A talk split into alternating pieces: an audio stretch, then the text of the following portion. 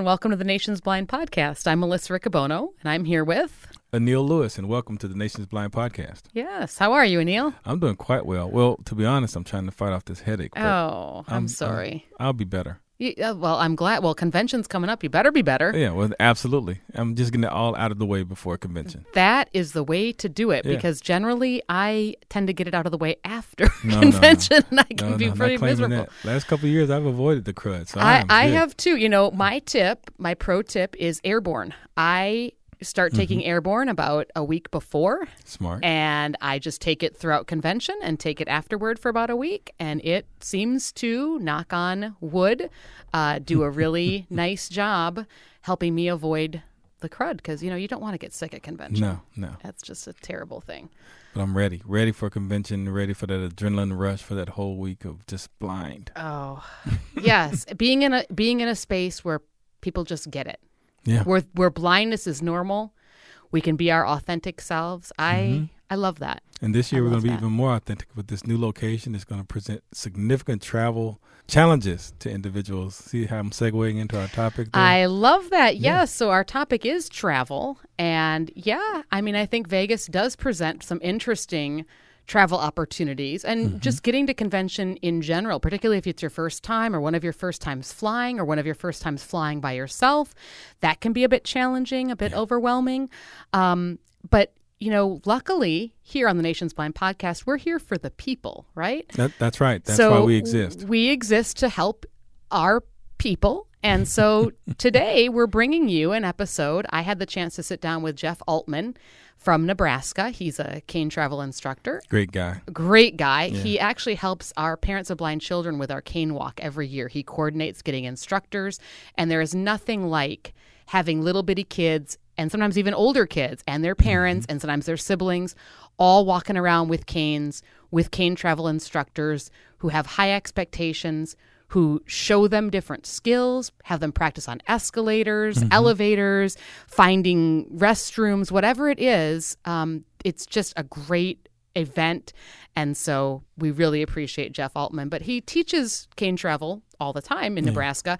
So he has a lot of great tips that he shares on this episode about traveling in airports, to and from the convention, and probably even more importantly, traveling in Las Vegas because, you know, Las Vegas is sort of, in many, many ways, its very own animal entity. I don't know exactly what you say about that, but It's it's, Las uh, Vegas. It's Las Vegas. Yeah. There's nothing else quite like it. Yeah, it's just a special place. I mean, the city of lights, and you know, it used to be whatever goes on in Vegas stays in Vegas, but now the social media, everything's out there for everybody to see. that, that's a very good point. but I- I'm I'm looking forward to, you know, our convention, you know, which brings together people with a variety of different skill sets, and that's why I think the travel episode is really important because we'll have individuals there at convention. You know, in addition to Jeff, you know, that have really good travel skills, and they'll be interacting with individuals who this may be their first opportunity venturing out on their own. Uh, and the lovely part about the convention is that whole mentoring, that organic mentoring that goes on. So individuals who may be a little uncomfortable, a little unsure, that a little maybe learning something for the first time will be in a space where just out of nowhere a person is going to volunteer their time and energy to help them understand the travel concept, a new skill, and you know different way to hold their cane, how to do some echolocation. So all those different things happen without us even planning for them. Yeah, they they definitely do. They definitely do. And and I can say as a traveler who wasn't always the most confident cane traveler, convention was really a huge confidence builder for me, both as a dog user and now as a cane user since my dog has retired. But there's really nothing like being able to mental map a hotel eventually and really get it, you know, by the second to last last day you're zipping down the hall thinking, "Oh, this is great." but there's really nothing like that experience and the best part about convention too is not only do you get mentored by people, but you also see other people who maybe are struggling like you are or maybe you see oh there's other people that get lost too and that's that's okay. I mean i used to think that no one ever got lost except for me. I mean i knew in my head that wasn't true but uh, that was really a big thing for me growing up. I just thought if i'm going to get from place a to place b i need to be confident the whole time. I need to do it perfectly the first time and if i don't do that i've messed up Yeah, you have to realize the fun in getting lost and the learning Yes. in getting lost. Yeah. I say I'm sure Jeff covers some of this. Uh, yes, yes, he does. So maybe we should stop talking ourselves and maybe we should uh, turn it over to Jeff Altman. You're listening to the Nation's Blind podcast. I'm Melissa Riccobono, and I am here with Jeff Altman. How are you, Jeff? Doing well. How about yourself? I'm Melissa? doing great. Thank you for asking. We are so excited to have you on the Nation's Blind podcast today. And why don't we get started? Um, for those listeners who don't know you, uh, why don't you introduce yourself, uh, where you're from, what you do for a living? Well, I live in Lincoln, Nebraska, and uh, for the past 30 years, I've been teaching orientation and mobility. Approximately 25 of those years have been here in uh, Lincoln at the uh, Nebraska Commission for the Blind and Visually Impaired. We are a uh, structured discovery center here, so we, we have a program very similar to uh, the programs such as Louisiana Center for the Blind, uh, just a bit smaller. I am a member of the National Blindness Professional Certification Board and have been involved in the uh, National Orientation and Mobility Certification process for about 18 years now. Wow, that's a long time. Long time uh, to do what you do. So that brings us to the uh, realization that in a little while, many of us will be traveling to Las Vegas, Nevada for our national convention of the National Federation of the Blind. And that's really what we wanted to talk to you about is what are some tips and tricks from very seasoned orientation and mobility uh, cane travel instructor uh, that will kind of help us navigate some of these things. So, my first questions, I guess, surround the airport. Some people are very familiar with airports, they travel all the time. Airports don't stress them out at all.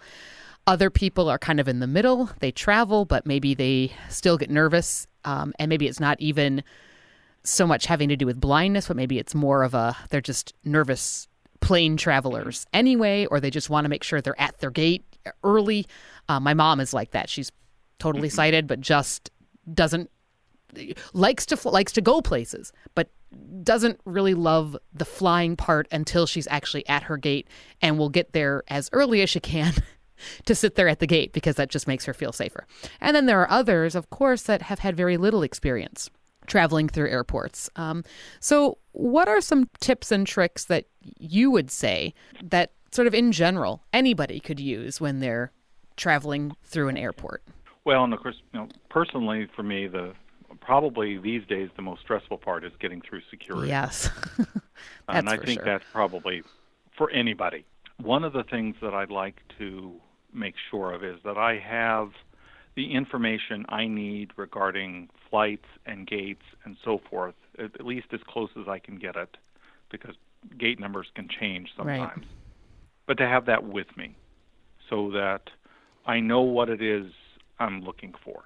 When you are trying to move through the environment of the airport, the more knowledgeable you are, the easier it becomes, and the less likely you are to run into the individuals at the airport who are perhaps a little over helpful. no, that never happens at an airport. No. um, you have to be prepared as best you can be. Uh, usually, when I arrive at the airport, uh, my wife and I will go to the counter to check in, you know, get our bags checked. Uh, we're very careful to make sure that we're meeting all the FAA regs so that we're not uh, coming in there with something that we have to yank out of our backpacks and throw away or something. We want to have, you know, things that are not going to cause problems in security. One of the first things I will ask is what gate are we supposed to arrive in if we're if we're doing a transfer hmm of planes? What gate are we arriving in? What gate are we going to be leaving that airport from? But um, initially, you know, we need to know the gate that we're going to right now. What gate are we going to go to to get on our flight? And usually, with that they follow a pattern. You know, traveling through the airport is very similar to traveling in a mall. You have your gate areas, which would be similar to the shops you would pass as you walk down the hallway of a mall. So, in that regard, it's not that difficult to travel through there. Now, you do have a lot of people moving around. You also occasionally have uh, electric carts moving around that are honking or beeping at you in some manner. And of course, people are not paying that close of attention, but that's kind of the way it is when you go to the mall as well. Very true. Um, one of the things that people have that they don't have at the mall very often are those uh, little suitcases on wheels. And those can be kind of a nice thing because you can hear them doing things like going over the ends of the moving sidewalk, mm. so you know where those are. Mm-hmm. They can also help if you're able to hear them, you know, if the wheels are squeaking or something, and kind of help you keep going straight down the hallway. Now, getting from the uh, check-in desk to security, you can ask the person there if, for directions. They're also willing to have someone walk with you if you're more comfortable that way. You have to be a little careful. There is a tendency for airport people to uh, want to walk you there by putting you in a wheelchair. Mm-hmm. And so you have to be prepared for that possibility. They can put up a pretty good argument sometimes trying to get you into that chair. I personally put up a pretty good argument for not being in that chair, and that usually works out.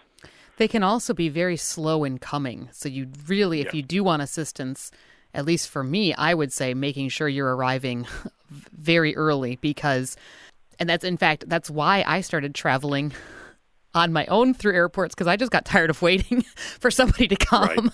So, I mean, there are certainly times that I will um, particularly when my children were younger and I was traveling by myself. I just didn't have enough hands sometimes to get everybody mm-hmm. through security in a safe way. And it wasn't anything to do with blindness, it had everything to do with I've got these three children that I need to make sure are safe and all this luggage. And I just need another pair of hands to help us get through security. Right. Um, and so I would use that, but then I would always make sure because they can be so slow and that can be extremely stressful if you're worried that you're going to miss your plane you have to use your own best judgment. Mm-hmm. Uh, if you're doing a transfer of flights, knowing how much time you have between the flights. If you've got a couple of hours, yeah, you may not necessarily need assistance. You can yeah. walk through the airport and ask people for directions along the way. But if you are at the minimum, which I believe is 45 minutes, yeah. uh, and you're not familiar with that airport, asking for someone to walk through with you or to use an electric cart could be the better alternative. Obviously, those things are there not just for blind folks, they're there for anybody who needs one. Yep. When I think I'm close to a gate, I will stop and ask someone in the gate what the gate number is. And once I'm sure that it's the right place, I try to listen to where the activity is. I, I look for a place to sit, and I listen to the activity to try and get an idea of where the actual gate to the sky bridge is so that I can get to that. Now, airlines offer pre boarding. Most of the time, that's not something that I do. Uh, there are sometimes situations where pre boarding is something that you pretty much have to do because, well, like for example, in your case, let's say you had three small children and a lot of stuff to deal with and perfectly legitimate in that situation to board ahead so that you can get everything organized. Uh, but most of the time, with standard airline situations, uh, you can board like everyone else. I suppose I should probably mention something about actually uh, stowing the cane and yeah. that type of thing. Now, uh, one of the things that folks need to be aware of is that uh, federal regulations uh, require that those that sit in exit rows be physically able to open the door, and they've placed blind folks in the category of not being physically able. So legally, we can't sit in an exit row. Also, if you're using a uh, rigid cane, you're not going to be able to sit and stow that cane if you're in the row behind the exit row because the cane itself will be sticking up into the exit row and they're not going to allow that. So if you can get yourself positioned either forward of that door or a couple rows back from that row, the exit row, so that you can lay your cane down and it's not going to interfere with anything, that that's probably the best choice. I do prefer a window seat simply because it's much easier to stow the cane uh, against the wall of the fuselage down, and most of the time it will lay down on the floor. If it doesn't, wedge it between the armrest and the, the wall, and it'll be perfectly fine there. For guide dog users, of course, the schools train folks to know that they should have the dog placed under the seat ahead of them unless they are at a, a bulkhead. Then, of course, the dog would be uh, laying up against the bulkhead. Well, that's really good information about the airports themselves. Why don't we move on to Las Vegas itself? It is an Okay. interesting city, and I've heard that there's some very interesting features in Las Vegas, possibly for street crossings and things that you don't see everywhere. So I'd love you to talk about those things and navigating, navigating through the casino, all those types of things. Okay. Now, my wife and I were there four years ago. It is a city that changes quickly, so some of this stuff mm, could be a little different. Sure. But um, the uh, Mandalay Bay is at the south end of the strip, and there are sidewalks along both sides of the strip for most of it. There are places where the casinos actually come right out to the edge of the street, and it's not that you're going to step off and walk in the uh, in the street. There are bridges going across the strip and escalators that will take you up to those bridges. So you might start out on the west side of the street, but to continue going north, you may have to cross over to the east side of the street and then go a few blocks and then might have to cross back over to the west side of the street again. Oh, interesting. And of course, there are escalators, uh, there are steps that you can use as well at most of these. Some of them may have elevators. Uh, we didn't really explore that, so I don't know for sure. But it's they've done these things to try and keep people from running across the strip because apparently at one point they were having a lot of accidents. And so by providing these uh, crossovers and also walling things off so it's harder to get out to the strip, uh, that seems to have eliminated that problem. It just makes it uh, interesting to figure out what you need to do to get where you're going. A lot of good structure discovery. Oh, yes. uh, also, there are buses running uh, along the strip, and they go clear up into the downtown area. And so you can catch a bus. Uh, they're double decker, by the way. And you can take those buses uh, up along the strip. There's stops every probably three, four blocks along the uh, strip. And so, for example, if you want to go up and check out Fremont Street, which is way up at the north end of the strip, you can get on a bus and it will take you up there. There are vending machines, or at least when I was there, there were vending machines for purchasing bus passes. They were not terribly accessible, so you might have to ask someone for some assistance in getting your bus coupon in order to ride the bus. Now, the casinos themselves, every one of them is unique. The one thing they all have in common is once you go inside where the casino is, they are loud. True. Some of the casinos, when you come in, there are pathways to go past the casino and still get to where you're going. But many of them are set up so that you do have to pass through the casino. There is no simple way to go through. You're going to be dealing with a lot of people milling around and a lot of sound from the machines. Uh, it's also, you know, for someone who has some eyesight, a lot of flashing lights. And so it may not be the most conducive to trying to use low vision in the process of traveling through. Basically, start out in a straight line, and you may have to ask questions along the way from customers or from employees to find out how to get through until you get used to the pathway. If you're going to different casinos, you're going to have to probably be asking the public for some directions along the way. The casinos themselves are organized usually into different areas with machines and with other types of games. And there may be sounds associated with that that you can use for uh, orientation. You know, uh, you'll hear the roulette table if you're near it, and you might hear a chuck-a-luck table if you're in that area. Otherwise, you're going to hear the various slot machines operating, and that can certainly tell you some information about where you are, but not necessarily all that much uh, help to getting from point A to point B. A lot of the hotels, when you come in, the desk area is separate from the casino. You can usually, not always, but usually you can get to the elevators and to your room without necessarily passing through the casino. But to get to some of the restaurants and stuff, you're probably going to have to go through the casino. Well, this is great. Well, we do have uh, one other thing that Jeff is very involved with, and that's our cane walk for parents of blind children and their children, and even blind teenagers. Um, so, do you want to tell just briefly about that, Jeff? What day it's going to be, Sure. and um, how people can get involved in that? Well, of course, to get involved with it, they uh, would probably need to be talking to you, Melissa, or one of the other members of the uh, parents division. Yep. So It's also in our can get agenda, so they can get all the details. Yep. all the details and signed up. Now, uh, it's going to be on Monday, the 8th, I believe that is, yep, that's correct. and it's going to be in the morning. Yep. I'm trying. Uh, There's two sessions, so it's sessions. generally, and I have to look and make sure that we can do this. We're very tight on space for meeting rooms in Las Vegas, Mm-hmm. um, and so generally it's 8:45 to 10:30, and then 11 to Correct. 12:45.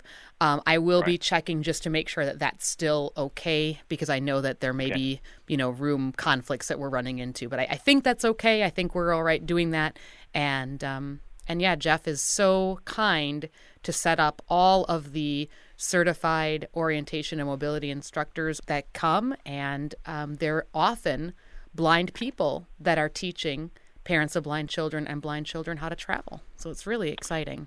And we provide first a little bit of a discussion about cane travel and its importance for children who are mm-hmm. blind.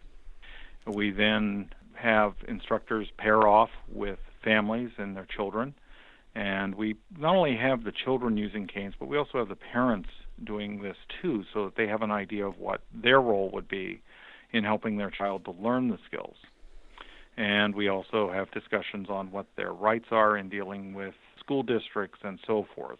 So it's a very good educational experience. And from the standpoint of being an instructor, it's one of the highlights of convention for me. I, I really thoroughly enjoy working with the kids and watching them uh, really take off and start going. I had a young lady who was uh, her she and her mother were from a small island in the uh, British Virgin Islands and had come to convention uh, several years ago, and I worked with her on getting onto an escalator, and she was scared to death. For one thing, she'd never seen an escalator Wow. before, and finally got her on the escalator. and We rode it a few times, and later that evening, my wife and I were in the gift shop at the hotel, and I heard this voice uh, down the uh, yelling for me, and uh, it was the young lady with her mother, and she came running over to tell me that she had ridden the escalator on her own. Oh, there's nothing So- like that. That's wonderful.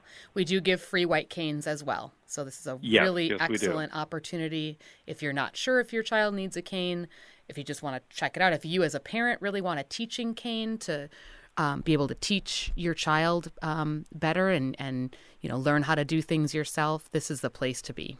Now, this is a program that a gentleman named Joseph Cutter started, oh, geez, 20 years ago anyway. Yeah. Yep. And uh, it has just grown into a really phenomenal event. Yes, it has. Well, Jeff, thank you so much for sharing all of these wonderful tips and tricks with our listeners, and I look forward to seeing you in Las Vegas. Look forward to seeing you as well, Melissa. Have a great day. Thanks day. very much. All right. You too.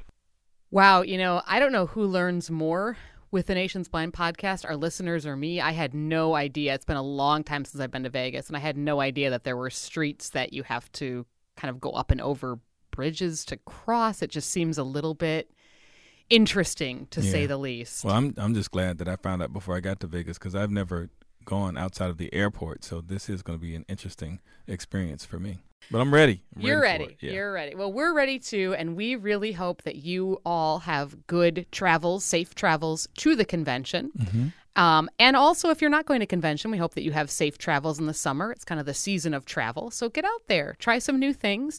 We would love to hear from you about your travel experiences, either your travel experiences, particularly in Vegas, tips, tricks, things that you found, um, things that maybe you did for the first time, things that you thought would be really difficult but were easy, uh, whatever you'd like to share. But certainly, if you have other really pro travel tips that you'd love to share with us, we would love to hear them. So there's many ways to get in touch with us. Well, let me just get this out of the way. you can do the way that most people know, and that's give us a call. The number is 410 659 9314. The extension is 2444. That's right. You can email podcasts at nfb.org. Mm-hmm. I knew that one too. Good. Yeah, it's these others that throw me off. Okay. Well, I'll take care of them then. Thank you. You can like us on Facebook. Just search for National Federation of the Blind, and you can comment on our Facebook page or send a message to our Facebook page. And then you can also follow us on Twitter and tweet at us. We're at NFB underscore voice. There you go. This is the beginning of a series on travel, and we hope that the information we provide is going to be helpful for each and every one of you. Uh, and until next time, remember, you can live the life you want. Blindness is not what holds you back.